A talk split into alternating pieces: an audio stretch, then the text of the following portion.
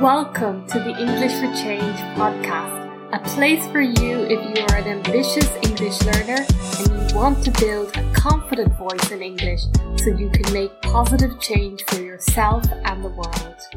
My name is Ruth Whittle and I am an English language teacher.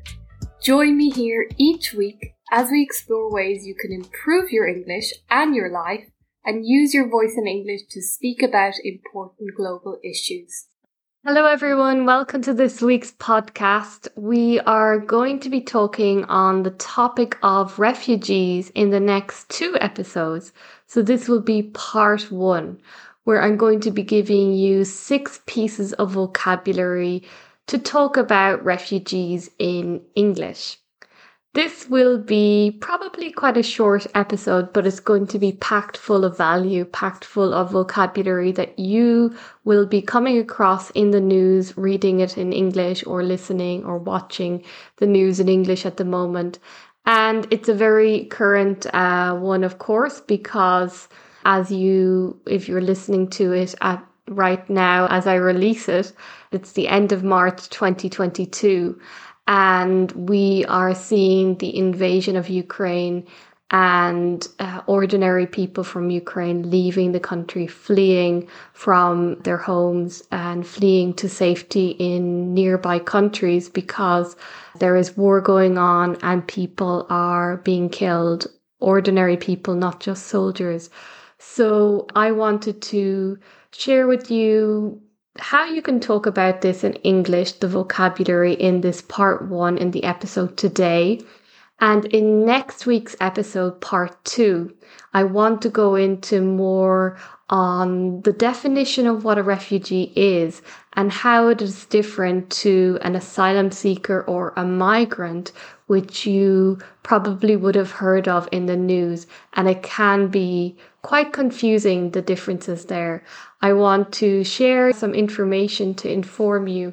Also, share some of my experience because I did work in a refugee organization in Ireland and I dealt directly with refugees, migrants, asylum seekers a few years ago. So, yeah, I really want to share this and uh, start the conversation with you in, in the episodes. So, yeah, let's get into this short episode giving you vocabulary that you can use to talk about refugees in English, to talk about this current situation that is going on and refugees in general. So I'm giving you six pieces of vocabulary and I have put the vocabulary into a few sentences actually to begin uh, so you could see it in context. So I'm going to read out the sentences with all of the key vocabulary in them and then I will break it down for you. And as always, the vocabulary will be in the show notes so you can take a look during or after you listen to this. So, most European countries do not back the war in Ukraine.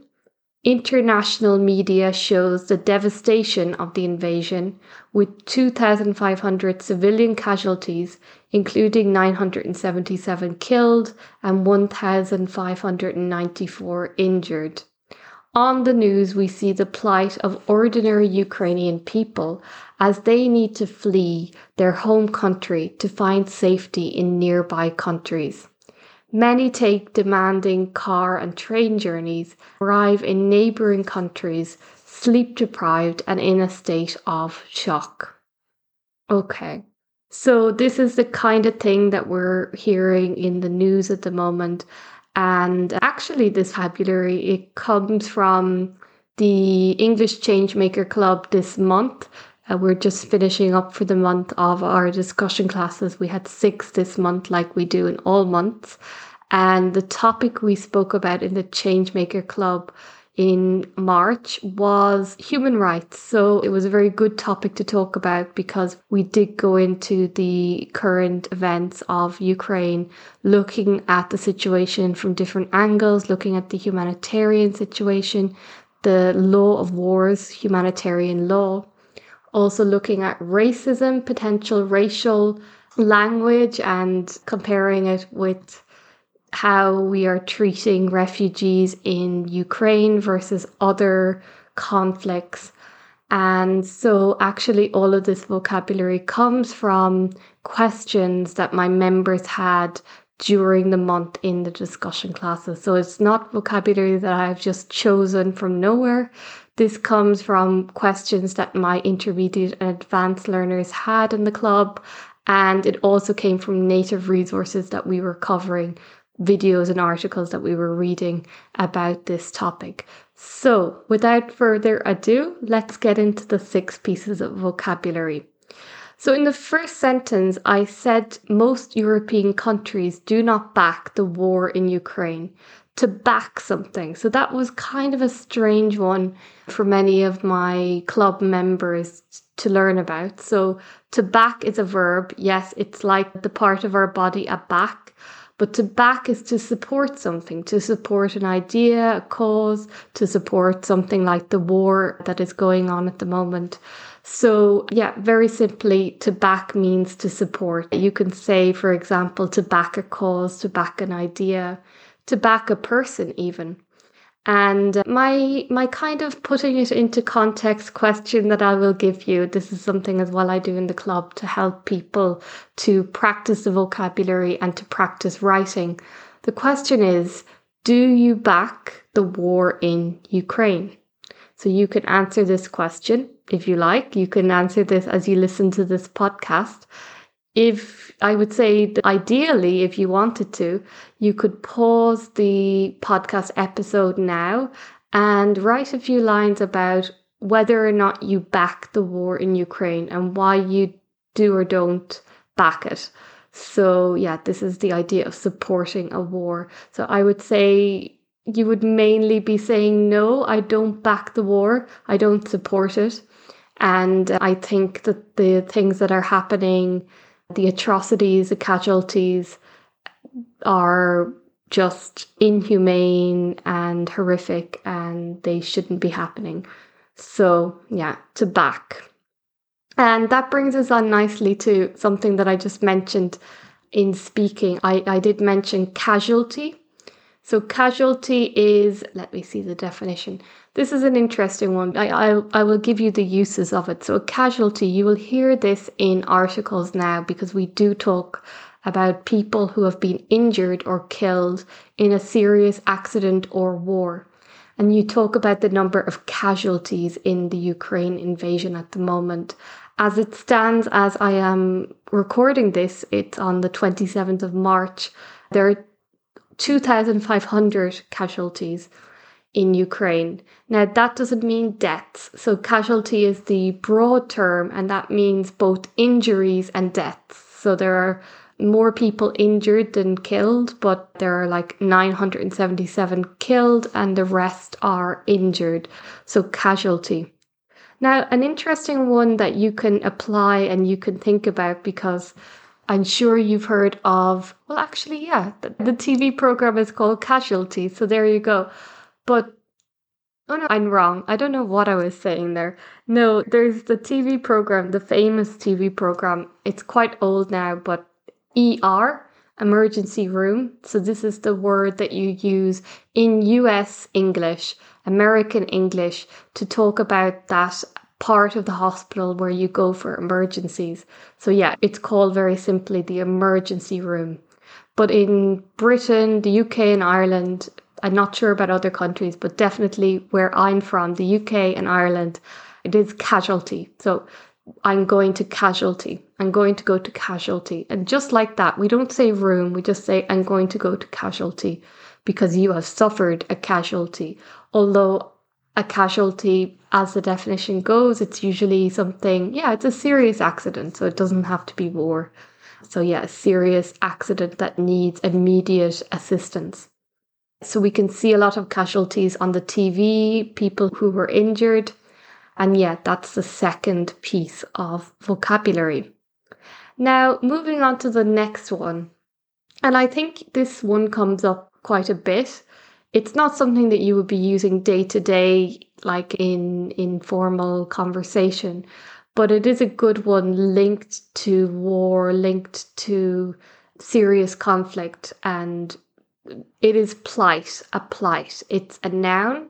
it means an unpleasant situation or condition, especially a serious, sad, or difficult one. Another example sentence could be We must direct our efforts towards relieving the plight of children living in poverty. And in the paragraph that I read, I said that we see the plight of ordinary um, Ukrainian people. We see that their plight. So we're seeing the unpleasant condition and condition that they are enduring, that they have to go through and suffer through. A question that you could put in context. So this, this is a question that you can, you know, practice your writing, write a few sentences and respond to this question. What do you think of the plight of refugees in Ukraine? So you could say here that it's really shocking to watch their plight watch the devastation, watch the number of casualties, and also that they are forced to leave their homes. They can't stay in their home. They don't know when they will be returning to their country. And so, looking at the plight of refugees in Ukraine at the moment is really difficult, really horrific to watch families children, women, also fathers staying in Ukraine and the women and children leaving the country. And I was going to say the next one, I'll I'll say it. The women and children fleeing from Ukraine. Fleeing is a verb. It means to escape by running away, especially because of danger or fear. It is an irregular verb. It's flee, fled, fled. So they have fled. They have fled from Ukraine. You can say in the present perfect, they fled from Ukraine. They are fleeing from Ukraine. All of those ones are quite common.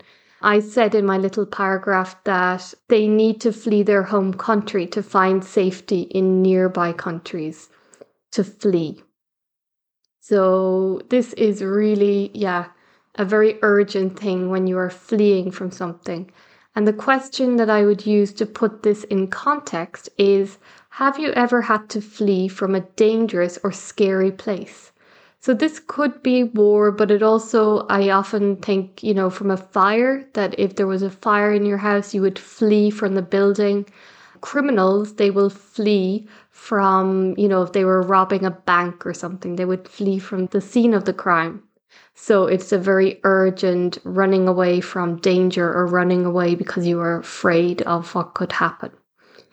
Okay, the next one, we have two more left. It is demanding. This is an adjective.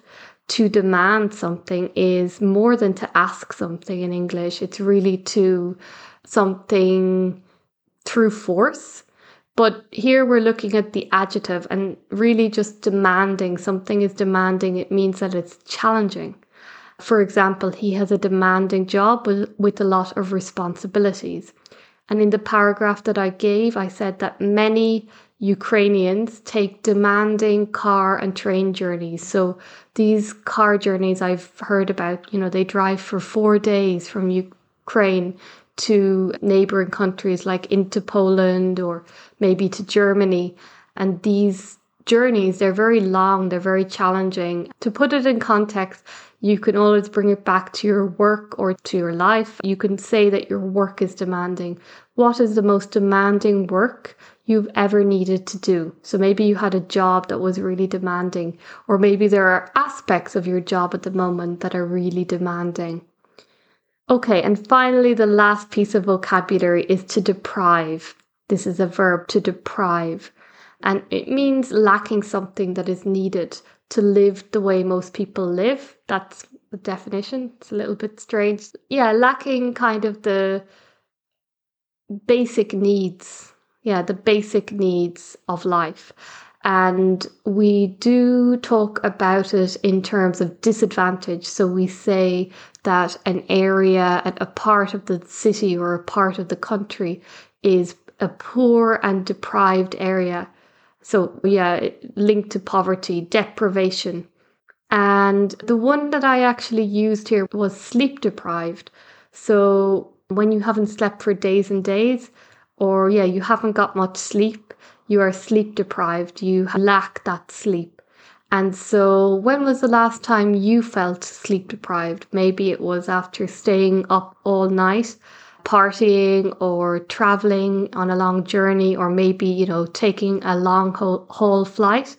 Well, definitely what I've heard from the reports in Ukraine is that many people were driving these long distances and they were sleep deprived. So I'll just read the last sentence. Many uh, Ukrainians take demanding car and train journeys and arrive in neighboring countries sleep deprived and in a state of shock. So, yeah, they were sleep deprived. So, yeah, they are the six pieces of vocabulary to back, meaning to support something, a casualty, person injured or killed in a serious accident or war.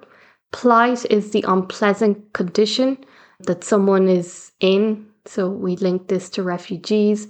To flee is a verb to escape by running away, especially through fear or danger. Demanding means challenging, and to deprive means lacking something that is, you know, a basic need of a human. So I hope you found that useful, and they are six pieces of very good vocabulary that you could use to talk about refugees. I would advise you to always try to put this in context. You can write these words down and try to make at least one or two sentences so that you can put it into use. And I would say you know, using something like Linguee, the dictionary Linguee, because it's very good at putting vocabulary in context.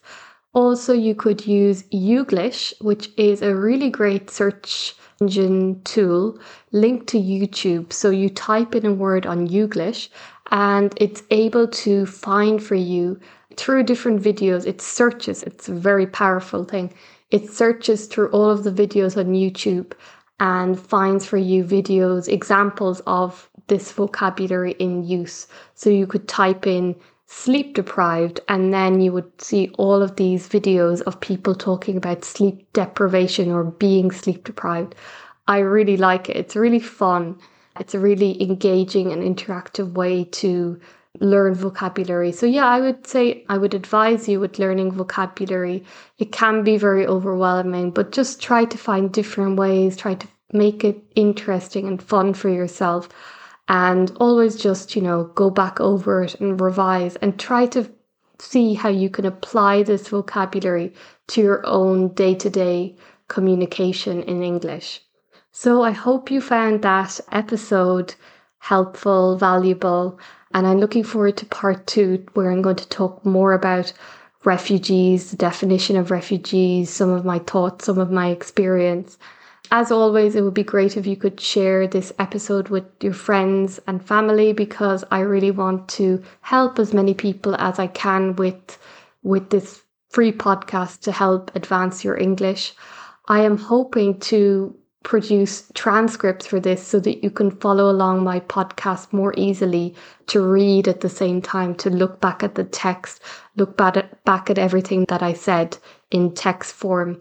So thanks for tuning in this week, and I will talk to you in the next episode.